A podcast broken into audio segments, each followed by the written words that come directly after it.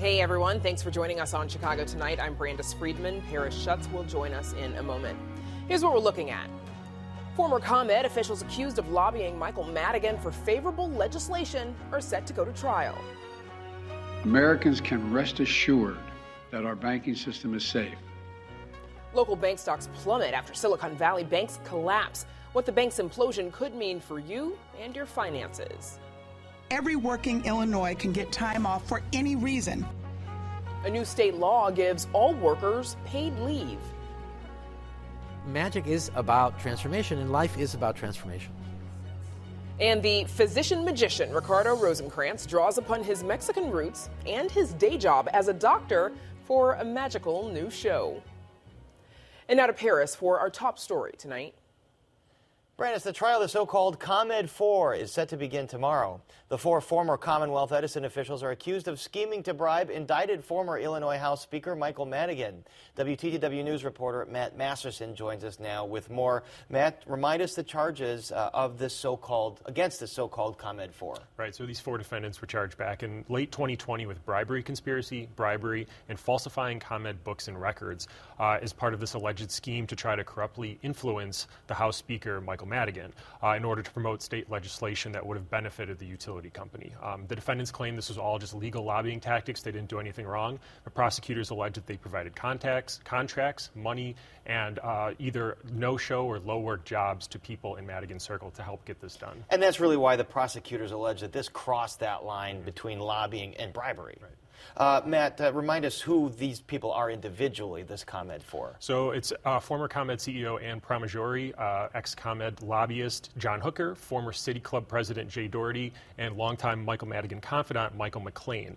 And prosecutors say that all of these people had a role to play in this alleged scheme, from allegedly funneling money in perks to Madigan allies to trying to falsify these records to try to cover everything up. And as I understand, there are 70 or so witnesses lined up already. What about Mike Madigan? Is he included in that list? Almost certainly not. Madigan, this trial centers all around him in one way or another. He's obviously the biggest part here, but while he won't be at the defendant's table at this trial, he has been charged separately in his own case with racketeering and bribery. That trial is going to be coming up next year, so with that on the line, there's really no incentive for him to take the witness stand and to try to testify early. And this case has so much intrigue because it's essentially a preview for what that case is going to be. And central to the evidence in both these cases are wiretap recordings. Is the public going to be able to hear any of those recordings in this case? In the courtroom, the jury will hear them. Anyone there will hear them. But at this point, no one outside the courthouse will be allowed to hear those recordings. The judge has ruled that they will not be publicized. He said that they could sensationalize this trial. He doesn't want to have jurors rehearing parts of these cases in media reports outside of the courtroom itself. So this goes against the practice in a lot of federal cases. But for now, they're not going to be played for the public. So only if you're in the immediate room, you're going to be able to hear some of those, but you can't. Right. They won't be made public. Got it. Okay. And so ComEd's already admitted to its part in this conspiracy. They've paid a hefty fine. Will the jury hear about that? And is that going to be part of the prosecution case here? That ComEd already admitted their guilt. Right. They did. They paid a $200 million fine as part of this deferred prosecution plan. As of now, the judge has ruled that that will not be coming into evidence at trial. That could change at some point going forward. But for now, that will not be a part of the case. Jurors will likely, though, hear testimony from a ComEd attorney, as well as one of the former senior vice presidents who's already pled guilty to a bribery charge in relation to this. He's expected to tell jurors about how this all played out. All right, Matt Masterson, I know that you'll be watching with intrigue, as will we all. Thanks very much. Thanks, Paris. And you can read Matt's full story on our website, WTTW.com/news. Now to Brandis for more of today's top stories. Paris, thank you. The annual Taste of Chicago usually falls just after the 4th of July. But this year, it may not happen until after Labor Day.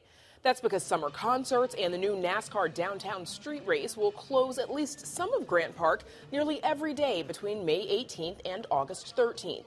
Instead, the city says the taste will pop up in three neighborhood versions over the summer: Humboldt Park in June, the Pullman neighborhood in July, and Marquette Park in August. The Grant Park taste would be put on hold until the weekend after Labor Day if City Council approves it. There's more of this story on our website. A plan to move 659 asylum seekers from the suburbs to a shuttered Kmart in the city has officially been scrapped. WTTW News first reported last month on the Illinois Department of Human Services plan to move migrants from south suburban hotels to a temporary congregate housing facility that was to have been set up at a former Kmart on 71st and Pulaski. Area political representatives pushed back, saying they didn't believe the plan accounted for the safety or the well-being of the migrants. It's unclear what will happen to those particular asylum seekers now, but a source close to the situation says some of them have found independent living situations, while others will continue to stay in hotels. The Chicago Fire have finally scored a deal to lease 26 acres of land for its new performance and training center on the near west side. But the deal has been the source of controversy for months, since the land formerly belonged to the Chicago Housing Authority as the site of the massive ABLA homes. The city says under the long-term deal, the fire will finance its multi-million-dollar 53,000-square-foot facility and provide an $8 million community investment in rehabbing and preserving nearby CHA housing. The lease is expected to generate $40 million in revenue for CHA over the next 40 years.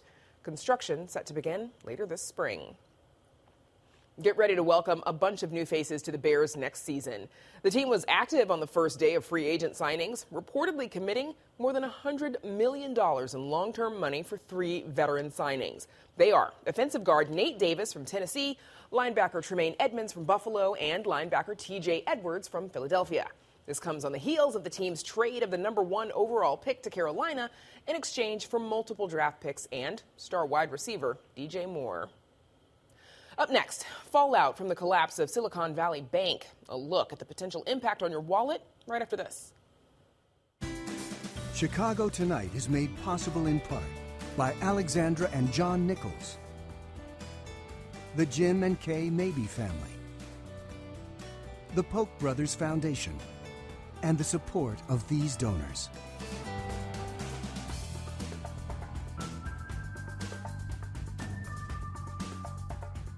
President Joe Biden is looking to quell fears of the banking system today. The president announced the FDIC would insure all the deposits at the failed Silicon Valley Bank. The California bank collapse set off fears that other banks, especially regional ones, could be next. Today, Biden says his administration had to step in. Your deposits will be there when you need them. Small businesses across the country, the deposit accounts at these banks can breathe easier knowing they'll be able to pay their workers and pay their bills. And their hardworking employees can breathe easier as well. And joining us to break this all down and explain what this could mean for you as the consumer are professor of economics at Loyola University Chicago, Tasos Molieras, and financial columnist and an author, Terry Savage. Welcome, both of you, back to Chicago Tonight. First, Tasos Molieras, remind us the steps that led to this collapse and what was unique about this bank's background. When we talk about a run, we need to know that it takes a substantial amount of depositors to get panicked and simultaneously, all together, go and try to withdraw their deposits. This happened because the bank was highly specialized with firms rather than individuals. Something like 90% of the deposits, 200 billion, were not insured. So they were by venture capitalists who had big amounts, and they're watching what was happening. It so happened that on Wednesday, a week ago, the bank needed some cash and tried to sell something like 20 billion of their bonds. And because those bonds had lost a little bit of their value, they had some losses, so the market registered that. On Thursday, they tried to raise some capital, about $2.5 billion. They were not successful, and these two events triggered the fact that $40 billion was ready to be withdrawn. And thus all those things converged. Terry Savage, a lot of analysts say it's high interest rates and inflation that were really the precursors to this. Are these broader economic factors to blame for what happened here? Well, the high interest rates are, you know, Paris, all the times we've ever reported about failing banks, whether it was the savings and loans back in the 80s or whether it was the financial crisis of 2008, they made bad loans in the savings and loans. They made horrible mortgages, people that had no money back in 2008. This time, this bank decided it would take the depositors' money and would invest in U.S. government bonds, government-backed securities. They did so, and all the money came in a year ago when rates were much lower. Now, here's what we all learned, Paris, last year when the market, when both the stock and bond market went down. We learned that bonds go down, not because they're bad, but because when interest rates go up, bond prices go down. Who wants your old 2% 10-year bond if you can get a new 4% 10-year bond? So the bank was chock full of those low interest rate, mostly government securities. But when interest rates went up, the market value went down. That didn't matter unless they had to sell them to give the depositors their money back. Then they had to sell them at a loss, and that's what created this crisis. So yes, the Fed raising rates so fast, so unexpectedly for many, was really what was behind this. As the professor said, this whole system is based on confidence. And when people want their money out, especially if they know they're not insured, they grab it, and that's what happened. But, Terry, does this mean that banks with similar exposure could risk the same outcome as SVB, or is the fact that this bank dealt with a specific sort of group of customers in Silicon Valley, VCs, tech startups, that caused what happened there? And they were particularly vulnerable because they had this huge mix of uninsured deposits. That was the smart money. They didn't have to worry about the $250,000 limit. But over the weekend, which was such a tricky time, no other bank wanted to step up and buy this bank, figuring the customers could go away quickly. And there was a realization that panic could spread, that other banks could be vulnerable because they all own government bonds, and the bonds have a market value of less. So the Fed stepped in and did some very unusual things. First of all, they said, we're going to open a special window. Any bank can get their money at the face value of the bonds if they need them, not mark to market at the lower value the market would dictate. And the FDIC said, don't worry about it. We're going to back all of this with our money, and the taxpayers aren't going to pay for this. We'll assess the banks, who will, of course, pass it on to the depositors and taxpayers. But between the Treasury, the FDIC, and the Fed, they came up with a plan to restore confidence, and to do it, they had to insure all those accounts and tell them even over $250,000, they wouldn't lose any money. That was a big announcement, and that's what quelled the panic today. So Tasos Molieras, so this notion that the FDIC is going to insure not just the standard $250,000, but all of the deposits, is that the right move? And is there a worry that that could cause some kind of moral hazard or slippery slope? Because you don't want them doing this for every bank. It is the right move because the money has not disappeared. The bank had a portfolio of $200 billion. It continues to have the same bonds, but if they were to sell them, they would have dropped quite significantly to, let's say, 140. When the FDIC comes in, and it has 140 billion itself for money that they collected through many, many years from fees like the president says, they will simply have to contribute 20 to 30 billion because the remaining assets continue to be good. And like Terry mentioned, bonds, these are government bonds, the best there is. They simply dropped because this bank had bought them 2020, 21, 22 during the years of COVID. And when interest rates went from 0 to almost 5% the last year, they lost some of their value. Terry Savage, is this situation an opportunity to look at regulations in the banking industry, for instance, debt-to-asset ratios, debt-to-equity ratios, or things like that? You know, we have a lot of regulations in the banking industry. Some may question why the Federal Reserve Bank of San Francisco, which oversees that particular bank, Silicon Valley Bank, wasn't more aware that they had deposits that could move in an instant, smart money calling and saying, get your money out, while they had assets that couldn't be sold currently because rates are up, couldn't be sold for their full face value. So we've actually, a couple of years ago, there was a move to loosen some regulations because the burden of Dodd-Frank, which was supposed to guarantee safety and plenty of capital, was so expensive for community banks and regional banks. They said, well, you know, if you're a smaller bank, you don't have to go through some of these procedures. So it's a fine balance between banking regulation and the cost of regulation. And we throw in this wild card of the Fed raising rates. I think, Paris, the big question now is the Fed is creating money literally to give to the banking system, in addition to the FDIC, quote, fund. But the Fed is really opening its window. At the same time, the Fed says, we're fighting inflation. Everybody thought they would raise interest rates in 2 weeks and a week by 50 basis points. Now the question is, will the Fed announce it's going to still fight inflation and raise rates 0.25%, knowing that everybody's looking at the banks and what their balance sheets look like? Because when rates go up, the market value of your bond goes down. You can hold it to maturity. It'll be good.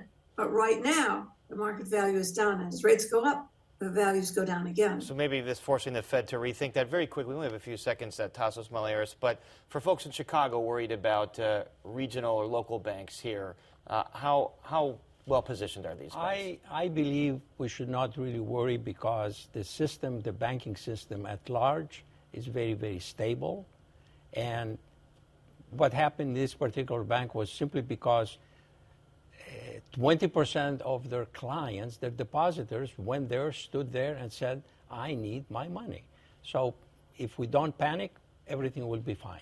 All right, that usually tends to be the case in these, in a lot of these failures. Terry Savage, Tasos Molieras, thank you both for joining us so much. And up next, what a new state law on paid leave means for you. But first, we take a look at the weather.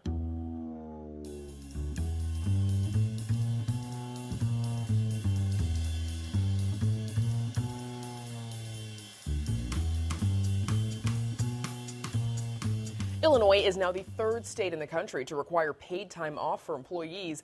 Amanda Venneke joins us now with details. And Amanda, what exactly does this policy do? Well, Brandis, once it takes effect, the state estimates that it is going to cover some 1.5 million workers who currently have to make hard choices, according to advocates. Can you imagine people in this state cannot take a sick day without being penalized or losing their pay? Now, let's think about that for just a second. Imagine your child is down with the flu, a bad cold, or even COVID, and you are one of these millions of people. You have to consider, should I leave my child home alone or risk losing my job? Illinois' Lieutenant Governor Juliana Stratton says she served as her mom's caretaker when her mother was suffering from dementia. Thankfully, Stratton says she had her employer's support. There are far too many Illinoisans who are put between a rock and a hard place when life happens, and life does happen to all of us. Too many who feel like they have to choose between their job and their loved ones, and honestly, that is a false choice. Stratton says that's bad for a worker's well-being, and she says it's not good for their work. If workers are scared to take off, continue to work when they're ill, she says that can make others sick. Employers benefit from allowing employees to tend to the urgent personal matters of their lives. Workers' productivity increases, and they often gain greater passion for their job when they can manage the stresses that they face outside of work more easily. Now, to that end, major business groups like the State Retail Merchants Association and the Manufacturers Group back the measure, but small businesses do not. Often, state law makes an exemption for firms with less than, say, 50 or 20 employees. That is not the case with this policy. Chris Davis heads the National Federation of Independent Businesses Illinois chapter. He says small businesses are already dealing with generational inflation and trying to recover from the pandemic. They're facing supply chain issues. There's a shortage of workers. They're struggling to keep their doors open right now. In fact, you see across the state, many are restricting their hours of operation and finding it very difficult to meet the needs of their customers and clients. He says most small business owners consider their employees family and will work with them when circumstances arise. But now he says they'll not only have to deal with workers being absent up to 5 days a year, They will also have to figure out when workers have accrued those 40 hours, something he says many small businesses are not technically equipped to do. Most small businesses don't have broad-ranging policies. They don't have a human resources. They don't have a human resources department to implement a bunch of policies. Small business with part-time employees will now have the burden of tracking the hours.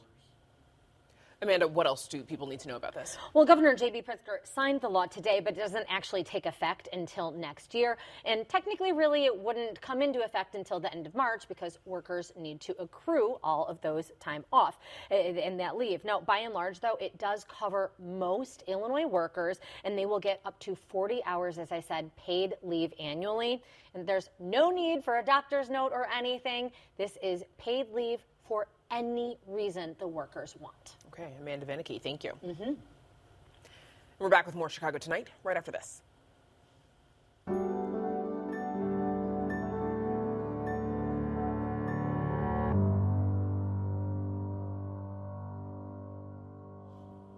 By day, Dr. Ricardo Rosencrantz cares for premature infants and teaches medicine at Northwestern University.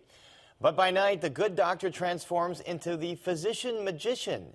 In his new show at the Rhapsody Theater, Rosencrantz weaves stories of his life and career into elegant illusions and feats of mentalism. Producer Erica Gunderson conjures up this story. Magicians hear the word impossible, and that's where we start. An Aries? In medicine, every illness, yes, big or small, carries a risk that you won't be able to make it. And sometimes impossible to heal might be something that either you hear or sits there on everything. So the medical profession is about impossibility. You're telling us that you want to go to Italy. To neonatologist and magician Ricardo Rosencrantz, belief is the golden thread that connects two of his life's greatest pursuits.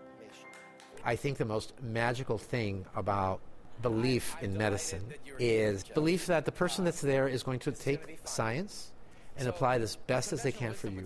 The physician magician, How to Solve the Rubik's Cube, one-page pamphlet, copyrighted before the pandemic. Seeing magicians do impossible things gives people hope. Nothing else. And hope and empowerment help us move forward. Magic entered my life. The medicine came before the magic for the physician magician. It wasn't until Rosencrantz was in his 30s that he began his pursuit of prestidigitation in his native Mexico. Brand new deck. Open it. His interest deepened when he moved to Chicago to complete his pediatric residency and met legendary magician, historian, and philosopher Eugene Berger. I learned from Eugene that magic was just so much more than tricks, that there was this meaning, and that the meaning was powerful. Some people in their 30s and 40s, they get cars and see psychiatrists. I saw Eugene.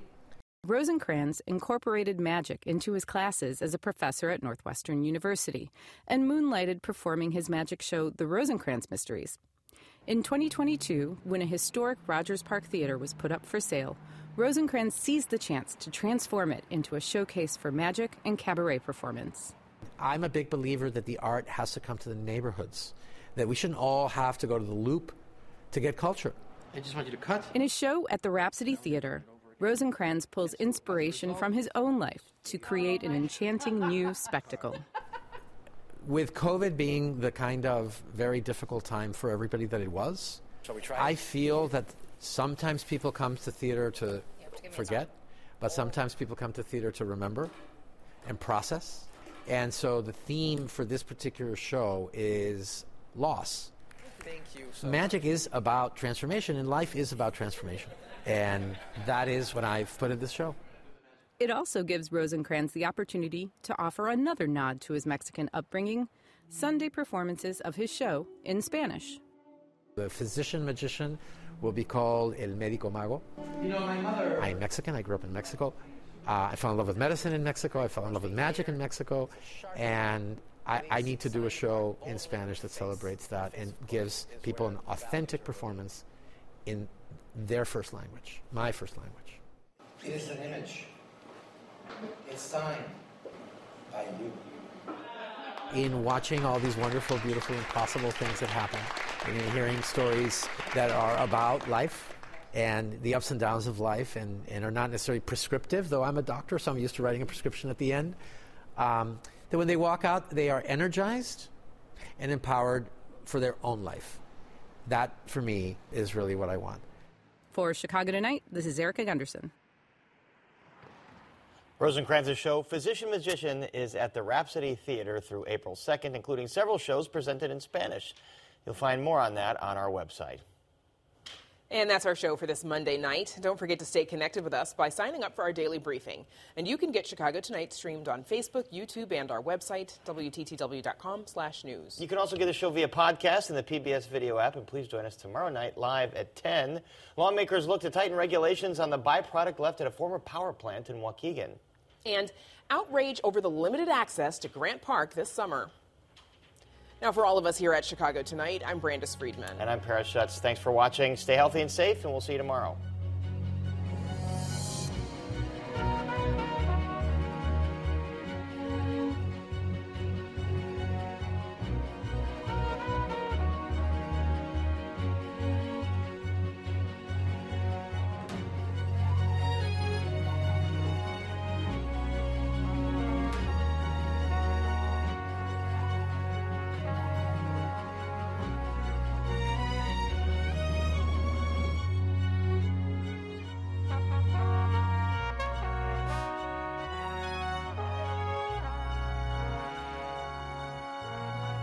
Closed captioning is made possible by Robert A. Clifford and Clifford Law Offices, a Chicago personal injury and wrongful death firm that's proud to serve its community through pro bono legal services.